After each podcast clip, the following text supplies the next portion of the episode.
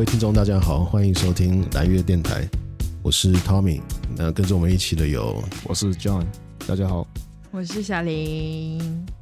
我们上周有讲到工作伦理的部分呢，比如说就是 work-life balance 啊，然后还有一些就是美国人跟国内的人工作习惯不一样的地方嘛。那这次我想说可以讲一下，诶，那学习的部分的话，有什么比较不一样的地方，或者是诶，有一些想要从亚洲啊到美洲啊，或者是想要到英国啊、欧洲等等去留学的话，有什么需要注意的地方？嗯，先讲本科好了。那我们假如说读本科大学的话，你。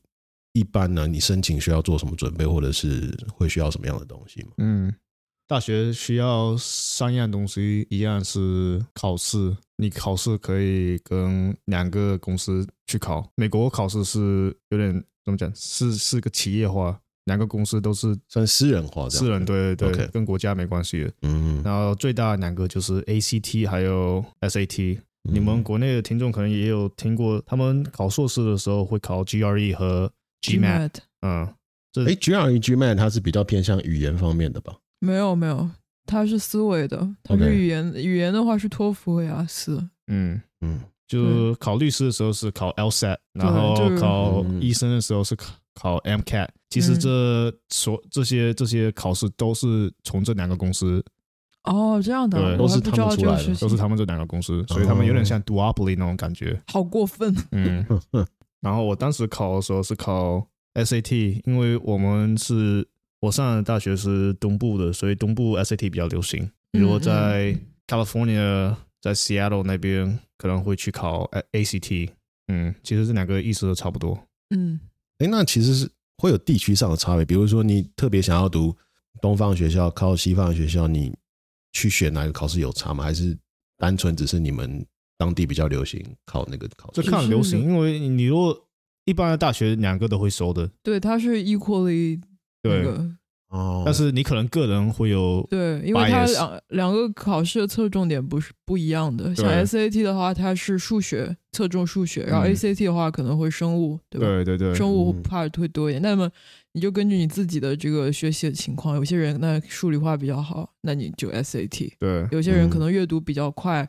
但数理化没有那么好，那你可能 ACT 我我会分数会高一点。嗯、但是你可以两个都考，对，也可以，也可以，你可以两个都考，两个都考，对，想考几次都。对，你可以。一次大概多少钱呢？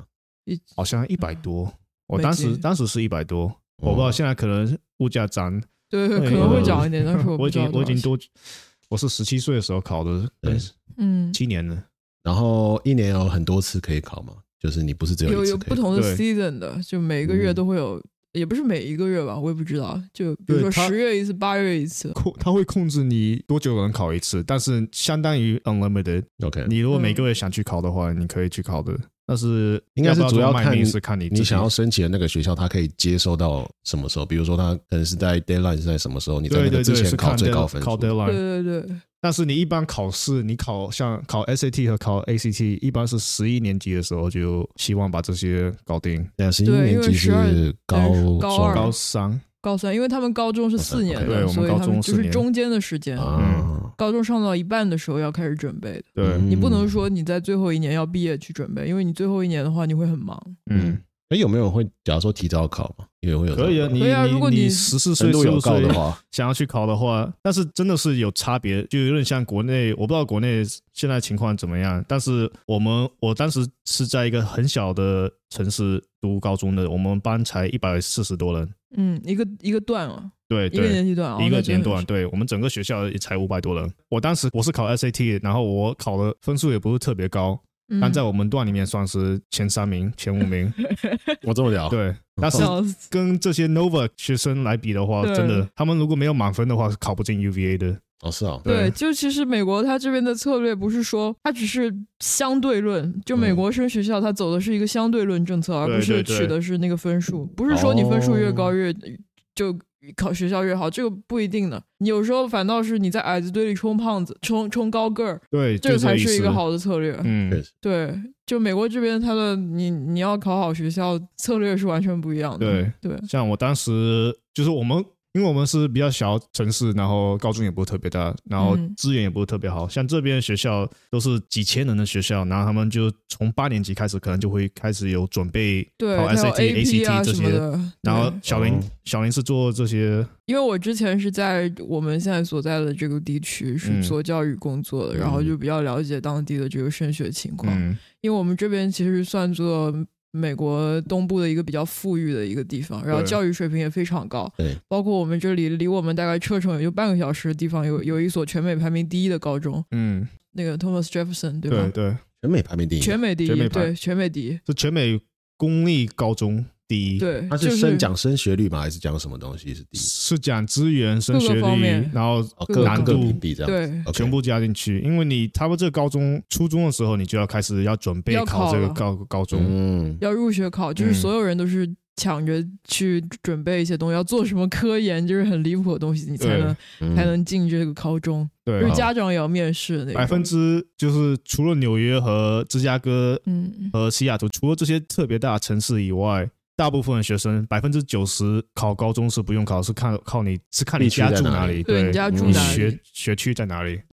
那我觉得可能听众会比较想要了解，就是那以国际学生来讲的话，嗯嗯，你们刚刚讲的那两个考试啊，嗯，那主要是那他们应该要怎么准备？就比如说他们是也是要考这个考试嘛？就除了语言检定以外，语言检定我们可能大家都知道嘛。哎、嗯，那你小林你知道吗？就是以你接触的、嗯，你说国际生吗？嗯。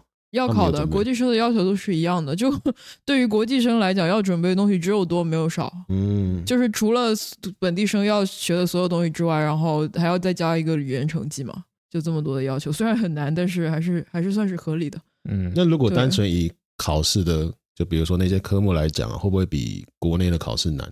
就是以程度来讲的话，你自己大概看那些题目吗？哦，哦，我理我知道你的意思。其实从难度上来讲是比较简单。哦，是吗？整体上来说，对，就竞竞争竞争力应该也没。以台湾，我不知道你们的那个，就是以考试难度来说的话是差不多了。我们叫呃，我们太新了，我也不知道。我那个时候啊，一个是偏向面试，一个是偏向就是单纯你考几分就是几分，嗯，比较适合。就应试嘛。对，嗯，对对对，大陆应该也差不多吧。我们我们没有面试，就是偏向面试专门这么一个考试，但是取决于。嗯，取决于这个学校的要求。比如说，他们学校有些就是比较好一点的学校，他们会在嗯集中的高考之前，他们会有一个提前批、提前招，就是学生如果有特别的技能，他可以提前把他招过来。那么你可以直接不参加高考，算特招生的。对，特招生。但是如果提前招的话，你可能他就会有一个这样的一个面试。就是从我这一届开始，他的高考政策有点改改变。嗯、就之前是一考定终身嘛，对，就一考就一次考试，一翻两瞪眼。对对对，一一张卷子，你考完多少分就多少分嘛。嗯。但是现在的话，就是好像是我那一届高二的时候，我们高中是三年嘛，嗯、高二的时候可以考一个大的考试，然后你。你选择你的主科就是数学、英语、语文，嗯，成绩的话是不是以分数来标的？是以 A、B、C、D 这样标的。比如说你三科都是 A，那你可以参加那个，那你就有机会去走那个提前招。嗯，就每一个学校的提前招的要求不一样。比如说我最好的学校北北大、清华，那你可能三门都要 A 加，然后然后再往下一等的话，什么什么浙浙江大学或者交大什么，那那我可能两个 A，三个 A。两个 A 一个 B，就这样子往下掉，比较低一点。对对对，然后当然也是要考那个高考的这样子。嗯、但是讲呃，说回到你刚刚那个问题，就是我我是觉得难度 SAT 是肯定是没有，嗯就是东亚地区包括台湾和大陆的那个考试设置这么难的。但是它侧重点不一样，就是我完全两个系统的考试，就它没有挖的那么深，但是它考验的是你的呃一个思维，它的它的范围比较广，哦、但是都没有那么深。嗯。就是它对你现阶段一个高中生的要求，就是我我希望你知道这些东西，但是我不希望你研究的那么深入，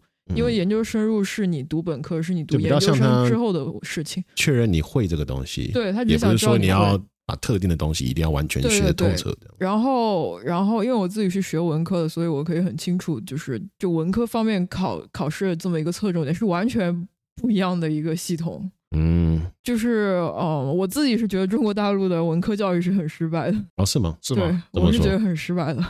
怎么个失败法？就更多的就是死记硬背，哦、就他不会教你如何去写作。我去我去海外，我去国外上本科，对我打击最大的一个东西就是，我觉得就我刚开学的时候，我我至少花了一整年的时间掌握这个写作技巧，因为我之前完全没有这个写作的思维。嗯，我不知道，因为我几乎所有的作作业都是 essay，都是要写文章，然后我每次写出来分数都不高，尽管我已经很努力去写，但是我永远都写不高。嗯嗯，然后后来我也是就是。参加了很多那种 seminar，然后找了很多老师帮我，就告诉我到底要怎么去做，嗯、然后才知道这个是一个思维模式的这么一个东西。嗯、我之前受到的文科教育，他们没有教会我去怎么怎么去，就是用这个逻辑去写这个东西，他们是有一套逻辑在背后的。嗯，对，如果你掌握这个逻辑，那你之后无论是在你说话，还是在你比如说做演做 presentation 做演讲，还是说你写文章，这个都是非常非常有用的。嗯，你说是英文还是英文？你也你在中文也是可以通用的，就是所有的语言都是通用的。OK，嗯，对，就这么一套逻逻辑体系是都是可以通用。但是我之前我我没有受到这样的教育，嗯、我从来没有受到过这样的教育。以前就应该就是给你灌输说，你就把这个背起来就对了。对，老师可以考高分。对，就我我觉得大陆他那个更多的不是他教的文科，他教的是是一种表面的语言修饰，它更多的是比如说让你赏析这句话，我用了什么好的语言，比如说我用了一个修辞手法，我用了一个比喻句，我用了，我觉得我这个字，我这个词用的很好，然后你把它赏析下来，那更多的是皮毛，就是赏析这个文章，而不是说去研究这个文章本身的逻辑、深层深层逻辑。因为你刚刚讲赏析嘛，我是在我的理解是，就是假如说你看了一个诗篇，你要去理解说他写这些字背后包含的意义是什么，是这样子吗？嗯，至少中国大陆它教育的侧重点之一，但是我我不能说哪个更好，但是我是我自己是觉得是完全不同的两个文科体系，可能还是要平衡一下了，就是包括你说国外的那个逻辑架构那些的。但是我自己是觉得从实用性角度来讲，逻辑架构是会更重要一些。对，可以这样子说吗？是说学英文难，就是他们规矩很多，不像中文，中文规矩对对对，中文没有什么太多的规矩。对，但是中文学中文，我听老外讲，complain 最多就是学中文就是词和发音。对对对，发音词就是要背特别多，词汇量太大了。你如果要像我们日常生活这样子沟通的话，至少要知道两千多个词了，可能还没办法很流利的沟通。对对对，然后对老外来讲，就他们就音调没办法怎么去区别，像 一声跟三声，嗯，这没办法去，对他们来讲是都一样。对，然后我不我不知道为什么就是两个两个文化或者说两个国家之不同的国家之间的这个文科教育差距这么大，但是我我是感觉语言语言本身的不同肯定是其中的一个因素。嗯、我就我前晚上刚刚看一部电影叫 Arrival，嗯、Arrival 就是外星人来地球。哦，我知道，然后就是有一个一个。长条形状的那个外对对对对。外星飞船来地球，然后有一个就是这女主角，她是学语言的教授，嗯、然后这些军队就把她带到这个 alien site，然后跟他们沟通，对，然后叫她去跟他们沟通，嗯、然后她在这我也不想，哎，这没办法透剧，不不剧透，对对对对。没关系，大概讲就好。OK，就这样子。你他的意思就是，这个女主角学会了这个外星人的语言，嗯，然后他自己的生活就是思考能力就就就变得跟普通人不一样。他变，对，他变得甚至能 time travel，他可以知道未来的事情。因为概念就是因为他们是不同维度的意思。我讲那么多意思就是说，有一个 hypothesis，有一个 theory，就是说你一个人讲的语言能控制你一个人的思维，对你的性格、你的思维模式、你的性格都会改变的，包括我自己。我讲中文的时候和和我讲英文的时候，我的我我自己觉得我的人设都不一样，思考逻辑其实也就差很多了。嗯、以我的经验，就是西方注重的是一个底层逻辑的一个培养，嗯，就是就是到后面，我从完全不会写 essay 到后面，就是我写一篇 essay，我可以清楚的记住我一千两千字 essay 每一句话我我写了什么，哦，我完全可以记得出来，因为它就像一个拼图，所有的框架是一样的，嗯、我只用把句子往上填，我只要填上去就可以了。我我这还没学过，对，对这个是我我觉得我呃三年本科学到最珍贵的东西。这个我在今后的包括社交，包括之后的写作，还有 presentation，所有的逻辑全部都是贯通的。那你不当官真的有点可惜。包括学完之后听那些政客，就是知道他们接下来要说什么，就他们在 P 什么东西你都知道。哇，其实如果要达到一个好的一篇一个长的演讲，它的配比都是不一样的，其实都是特定的。所以你大概就知道他们接下来要讲什么.然后他要拿什么东西去反驳，然后他们现在这个这一个部分他们的目的是什么，其实都是知道的。OK，对，呃，语言语言能力要够好才能当官。对对对的，我也是这么觉得。我知道这个逻辑，但是我的语言不足以支撑。就是我我有一个骨架，但是我没有这个肉身。就这个肉身需要很长时间的、很长的时间去积累。嗯、然后我觉得这个可能就是对于啊、呃、外国留学生来说最大的一个挑战。像我刚我刚去上学，我大学第一年前一两个月，我只能听懂百分之三十老师讲的东西。嗯，在上学之前。我写过最长的我英语文章就是雅思作文，大作文两百五十字。然后结果我上学的第一个月，开学的第一个作业，老师叫我写三千字的文章。我当天晚上，我 deadline 前面晚上，我都在跟我爸妈哭。三千字有点离谱。他就是要我写四三千字，我才大一。教育系的。对啊。嗯。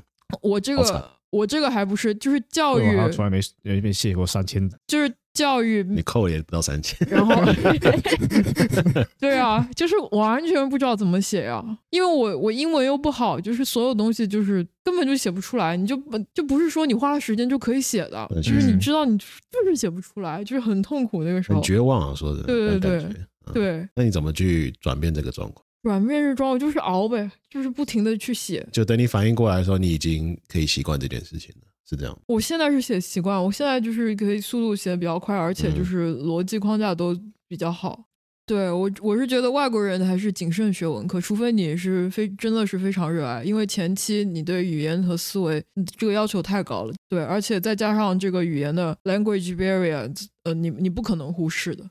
嗯，因为你读任何一个文科，他会要求你读就是早期的那些文学作品。根本看不懂。应该说，你读的那个科系 language 就是你唯一的 barrier，你要跨过只是很大的一个 barrier 而已。包括我现在我还是看不懂，我看不了。我每个星期的 reading 大概有几百页，这么多？对，几百啊？reading 几百页？你每我我刚上学的时候真受不了。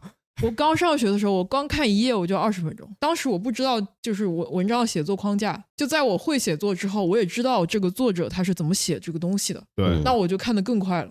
底层的思维都是写作思维，全部都是一样的东西。啊、哦，因为你出发点都是从写作思维开始嘛，对，所以你了解写作思维，你就知道怎么阅读思维。对，没错，就全是通的。啊、对的，因为其实我自己，我有读硕，我有读硕士嘛。那硕士我们要写论文，写论文这件事情小，你你多的是你必须要吸收很多东西，你才可以去在所有你读的那些文献之上，你再去多多衍生出来那个。你要做的东西，对，这个是另外一个部分。这个是建立在你会你会这个写作思维之后，你有这个框架之后，你才要往里面填充嘛。那你这时候填充就需要找很多的 reference，你的所有东西你不能自己编嘛，你必须要去找。那说真的，我觉得我读硕士，我觉得最受用就是研究方法，就是教你怎么样去做研究。嗯教你怎么样去吸收跟分析这些你得到的资讯，包括文章啊，或者是书本那些的，然后去变成你自己的东西，再想办法应用出来。我觉得这个这个能力是学习方面最重要。你包括出社会以后，你学习新的东西，你也是这样子嘛。嗯，你要只要怎么去吸收那些资讯，把杂讯屏蔽掉，然后变成你可以用的东西。这个是做 research 的一个一个方法，因为你在写 dissertation 或者写任何 essay 的时候，你都。就是所有东西都需要用你自己的话写出来嘛，嗯、那么你就要对这些东西有一定程度的理解，你才能写东西嘛。就是方法比努力重要，我觉得，就是你方法对了，比你有没有努力，其实还要还要再重要很多了。因为努不努力，大家可能都是差不多了嘛。你也努力，我也努力，但是谁的方法对，其实成败就差在那边。你是说做 research 方法吗？你不管各个方面呢，我觉得都是这样子的。整体上来说。这个是的，哎，那你这样你自己在读 computer science 的时候，有遇到你有遇到什么状况吗？你觉得最辛苦的地方，就是你最不一开始最不习惯的地方，你有怎么转变？最辛苦的地方是怎么？学习，因为说真的，美国高中和初中小学都挺容易的。我当时是听老师讲一堂课，我就学会，就比如 algebra、calculus，嗯，中文我不知道怎么讲，几何，嗯嗯，就是这些数学课、英文课、物理课什么，根本在高中的时候根本就不用，都不用特别学习嘛，对，都不用努力，嗯，那就考进大学以后，就因为每个人都特别聪明嘛，然后就因为已经筛子筛了一遍了，确实。变成我自己好像不知道怎么复习，不知道怎么。等于程度跳太快了吧？对对对对，那你就你自己怎么怎么怎么转换过来？就可能努力一点吧，自己知道听一遍要听一两遍，听两三遍，嗯，以后才才才会把这些材料吸取进去。嗯，还是要确认自己学会那个东西。嗯嗯。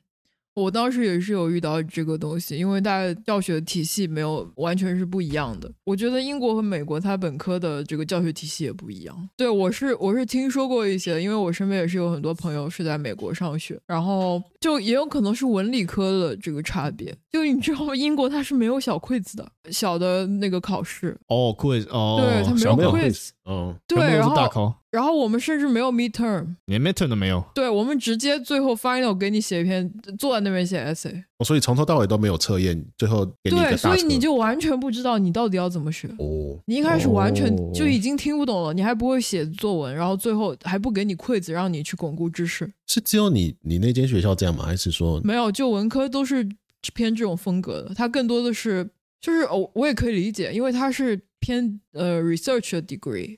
我上过来的，我觉得他们的意思就是，如果你没有兴趣，你就不要选，因为你、哦、如果你做 research 的话，你确实是需要这个 passion 在里面的。对，就如果你你有这个 passion，你你在里面可以用到很多资资源，因为我们老师全部都是业界大牛，嗯、因为我们那个学校教育系非常非常好。世界排名第一的，这么这么对，教育教育系是排名第一的，但是很蛮好进的，不是因为呃和和我的个人能力完全没有关系。我们学校 我们学校比我努力多了，就是你的方法对了。对，他们做 research 非常牛逼，然后全部都是业界大牛。如果你他会正常给你上课，每每天给你上课。不同的 topic 有 education 里面有什么 special education 特殊教育，然后什么就是什么写作，然后什么英语教育，然后各各种各样不同的教育课都给你上，你去上。如果你有兴趣，那你就可以获取各种各样的资源，只要你自己去找就行了。嗯、那你获得资源之后，你最后的这个 dissertation 你就可以写这个你有兴趣的 topic，然后他就学校就全方位支持帮你做 research。但是你没有兴趣，他也不考试。如果你平时 reading 不读，那你 seminar 你水水也也给你过，就是这个样子。还是可以毕业，就对了。对，就是可以毕业。他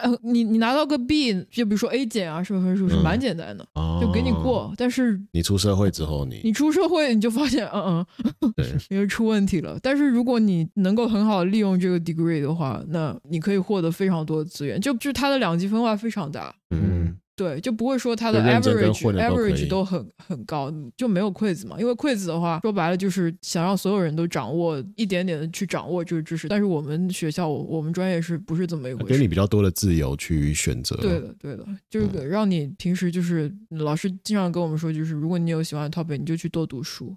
我觉得不大，反正就还是蛮不一样的，就很适合那种真的是对这个专业有自己的 passion，哦，然后学习能力很强，嗯、那你是真的可以获得非常多的资源。嗯，对，但是是我觉得大部分本科生找到自己的方向就不错了。到现在啊，我觉得真的你要在大学本科的时候。你就找到你自己未来的方向，跟你喜欢的东西，其实是很难一件事。对，嗯、所以我从这一点来讲，我是比较 prefer 美国的这个教育制度，因为首先你美国的本科是四年，英国只有三年。嗯，美国四年的第一年是可以随便转专业的。就是 transfer degree 还蛮容易的，就如果你想换一个，你觉得哦，我学这个不开心，嗯，你哪怕跨专业跨得很大，比如说我从 computer science 跨到 art，嗯，那也是 OK 的。我这么讲，对，是可以的吧？这样可以的。对，就是第一年他给你一年的容错率。第一年就是全部都是 Gen Ed，就是 General Education 通识课，哦，就是大家每个科目都学的是一样的。不管你学什么专业，你都是同一个课。像我们，我第一年学了 Econ，Econ 算你学 Econ，Intro to Econ 算是通学课，Foundation 通识通识课程。然后你就里面有医学院的，有法学院的，就以后想要去当医生，以后想要去当律师的学生都有。哇哦，对，所以这一点我是比较 占，可能占美国一票。对。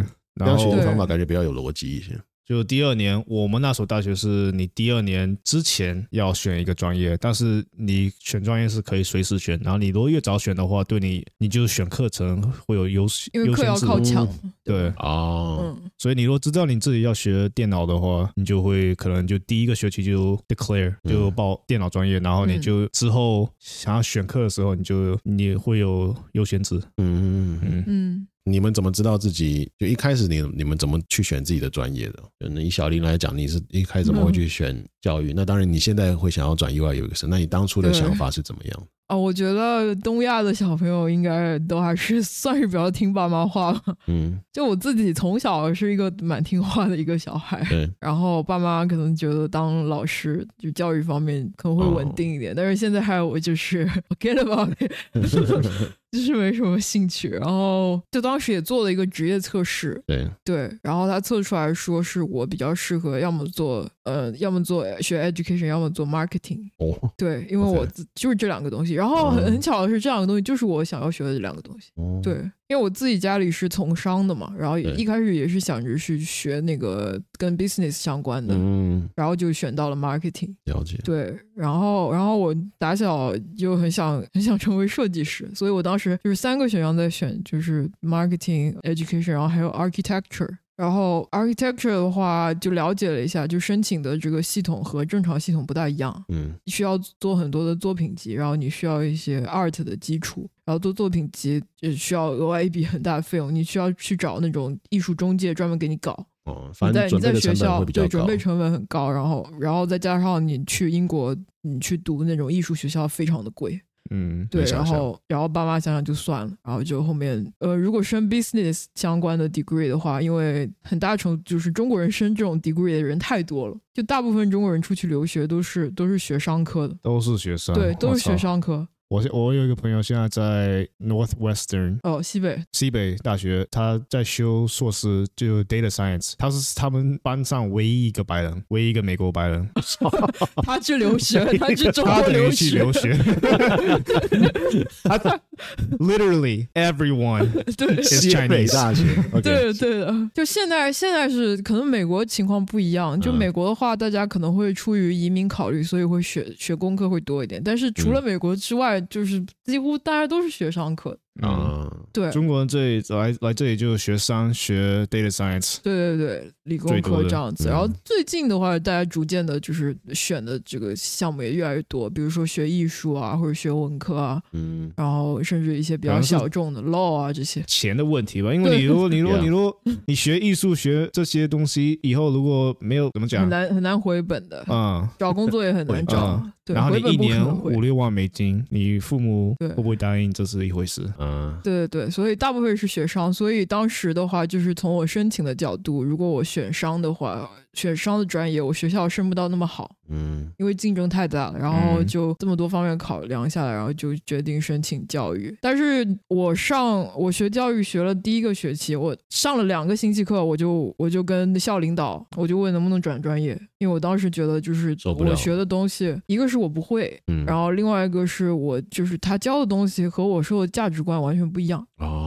因为它很多就是让你 talk about social justice，哦，是吗？我觉得 John 这个应该比较理解，就是大家就是西方世界它的政治的这个参与度会比较大，然后、嗯、然后他会谈到更多什么 diversity、social justice 啊，还有什么 refugee 的一些话题，就是这些东西我在大陆我根本接触不到。对，因为这这两个是我觉得是历史的问题，因为在国内可能因为上千年都是都是华人，都是汉汉族，所以你只有中国人，你看不到外国人。但我们这里就不一样，我们这里。有不一样的历史，这里的黑人大部分都是以前是被抓过来应当奴隶的，然后 refugee 英国那欧洲那边可能就是 refugee 看得比较重，因为他们以十十九世纪、十七世纪在那边干了多少坏事，所以他们现在可能就有点内疚的感觉。嗯，对，所以他们这也是我觉得也是政治因素，就是政治原因，他们会在他的 curriculum 里面加这么多的因素，嗯、但是对于对于一个外国人来讲，是真的非常不友好。对，首先你你不 relate，你在大陆你怎么讲 social justice？对，然后他。还有很多人怎么讲 social justice？你在大陆唯一的 justice 就是共产党而已啊。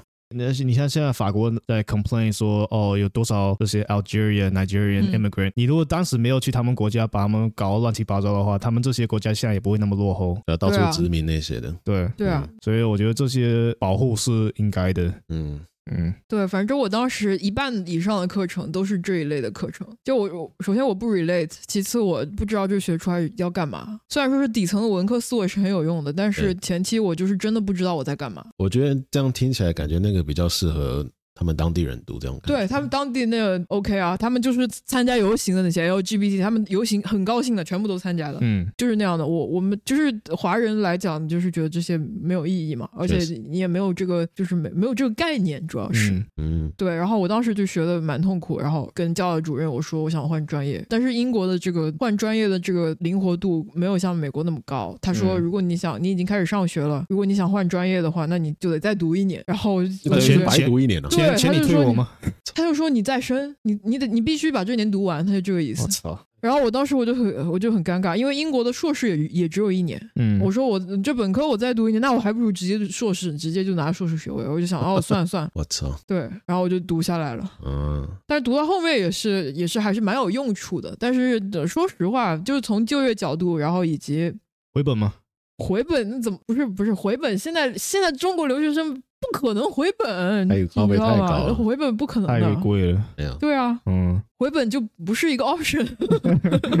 我觉得当你出国，你去讲这些经济效益就没有用，你花的钱一定是就除非短时间是回不来，除非你去美国上一年的 CS 硕士，然后你直接进那个大厂，你进 Facebook，你进 Amazon，你进 Google，那你确实可以回本。嗯，除了这个条路，其他任何一个途你都回不了本。嗯。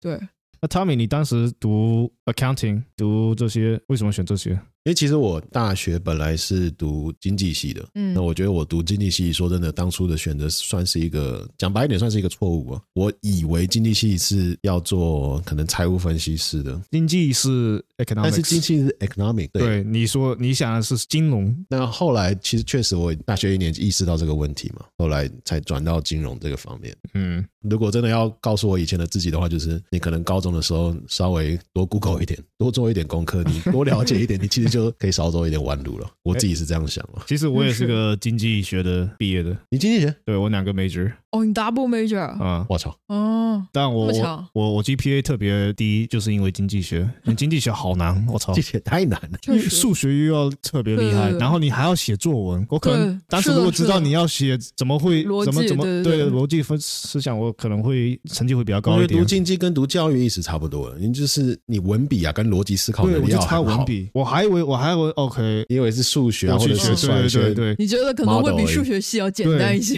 然后当时当时不是 FinTech。然后我就想，呃，以后以后如果有老板经理看到我 resume，他会觉得，哦，你你又学经济又学 CS，那你我如果是个银行的话，我肯定会请请你。那其实这也是 stereotype，stereotype 也是。那为什么你那时候没有学什么 finance？我们那时候学校很奇怪，因为我们是如果要学三的话，我们有本科的，就是三年级和四年级有 business school，然后我们那个那所 business school 还算不错。本科来讲的话，应该算是除了哈佛和耶鲁以外，是算我们最强的。嗯，除了 Ivy 以外，我们算嗯嗯上面的，是是。然后可能竞争比较大嘛。我有几个朋友，就是他们去学去考这个学校，面试要面试好几次，然后还要额外的去参加活动，show 他们你有 interest，嗯，你展现出你的积极度。对对对，对他商学院侧重点也是不一样，就是在你申请的时候，他可能更侧重的是你你的这个综合实力，你成绩可以不是很好，但是。我觉得他们成绩都是 inflated，他们每个学生都是 A A 减，至少是 A 减。但是你如果要拿 A 或者拿 A 加的话，你要特别特别努力。嗯，所以他们就 spread 比较小一点，当然就 concentration 比较高一点。哦，因为我从来没见过我们那时候商学院有 B 的学生，全部都是三点七。那我觉得商学院说真的，你要得比较高分呢，我们讲大概可能七八十分以上其实是不难。嗯，对。但是你要到九九十五以上一百，那个就是真的就很少了。对，我觉得商商学院的商科侧重，它更多的是你的 social。我觉得确实是。对，你的人际。他们大部分交流对 percentage，他们大部分成绩就是你在课堂，他们因为都是 seminar 嘛，对，他们所有的教授都是 industry 里面以前当过 CEO、当过 CFO 的人，这都是嗯，所以他们的他们的从业者，他们的 class 有点像那种 board meeting 的感觉，就是一个人对。董事会，董事会对，然后你举手说话你就加分，你如果不讲话的话你就就你要参与到讨论跟思考，对，就他们就主要是参与，需要参与，对对对，他更多的还会有很多。presentation，嗯，嗯，然后 teamwork，嗯，那侧重点不大一样。像我们文科的话，可能理工科也和文科也差不多，就是他可能自己做的东西，personal individual project 可能会多一点。像我那个专业的话，它更多就是自己写 essay 就可以了。对，我就我就不适应这呃 group project，我最讨厌就是 group project。对，像我现在学的 UI UX，就所有东西都是 group project。嗯，因为你在现实生活中那个工作就是要跟大家协作那些的，对，要 group。负责项目，但是我现在的工作也不是 group project。我现在工作虽然是 group project，你要跟队友一起要交流，嗯，但是你大部分时间你都是老你老板给你一个项目，嗯，你把这个项目完成，你报告跟老板报告，嗯，我觉得可能学校学的那些东西是你以后到 level 比较高的时候，你要去管别人会需要用到的，对，也是有可能。嗯、okay, okay. 那聊到你刚才说你犯这个错误，希望高中的时候，呀，yeah, 就是对对我过去的自己，还有对有一些听众嘛。如果真的有年纪比较小一点，但是我觉得在做决定之前，你稍微多做一点功课，多了解一点，还是比较重要的。我觉得，嗯，就我自己的角度，理性要大于感性一些。嗯，你真的要用用心去思考一下，不是说你第一个念头觉得，哎，这可以就冲，有点太冲动了。我自己是这样想的。嗯。但是我感觉现在大家选专业其实也蛮很难做衡量，因为现在就业市场不是很好。那你嗯，从就业的角度，那不同方向的专业，那其实差距就隔行如隔山，嗯，差距是非常大的，嗯，就像这边就文科或者是艺术这这些，那那就业那是那是非常的难。对啊，对，这个要考虑的确实很多，因为包括说你家里的条件啊，或者是你想要的目标是什么？因为有些人就是想要赚多钱，那可能考侧重的点又不一样嘛。对，然后你从赚多钱的这个角度来讲，有一些是前期前期这个回本率很高，就比如说你你的 entry level 第一份工作，你的起薪就很高，嗯、但是有一些行业又是相反，啊、你可能后期的它这个上升的幅度很大，但是前期这个第一份工作他的工资是非常低的。可能比如说文科跟设计，就是一开始其实薪水是不高这样子。你拿到好的呃高的工资，这种也是很少人能够拿到。像有些行业，你必须要做到头部，你才能拿到很高的薪水。嗯、但是理工科的话，你可能不一定需要做到头部，也是就是起薪会相对来讲要高很多。嗯，对，然后需市场需求也会大很多，所以你你要从就业，然后收入，然后个人爱好，然后家庭情况等各个方面去考量的话，其实还是还是真的是蛮难的，说实话。其实我觉得以我自己这样综合想起来，如果你单纯是以呃投资报酬率这件事来说的话，我觉得都可能 data science、computer science 是，我觉得应该是投资回报率效率最高的了。你可以在最短时间内回本，也可能你付出的成本也会比较少。说真的，呃，你找到工作，你嗯，我觉得相对也比较容易吧，因为以现在这个时代，你工作机会应该相对也是比较多的，比起其他产业来说的话。嗯，对，对啊。我是我我我是只要找到工作我就回本，因为我上四年大学都都不用钱的。过分了。对啊，美国人讲话特别听着听着耳朵很痒，受不了。因为你想要从国内出来，你就是心里就想要背负的一个改变的，就是你你会有一个梦想在嘛，你都想要出踏出来，你就想要看一些不一样的东西。嗯，你相对付出的呃金钱方面啊、时间方面啊，跟你的努力一定会比你预期的还要的多了。我觉得肯定是这样子，一定会碰到很多挑战嘛。对的，心态上我觉得是很重要的。然后，然后我觉得对于听众来讲，如果是考虑就是美国方面的研究生的话，就是学校 title 的好坏和在这边是否好留下来是完全两回事。哦，确实，对，对，刚好提到这个。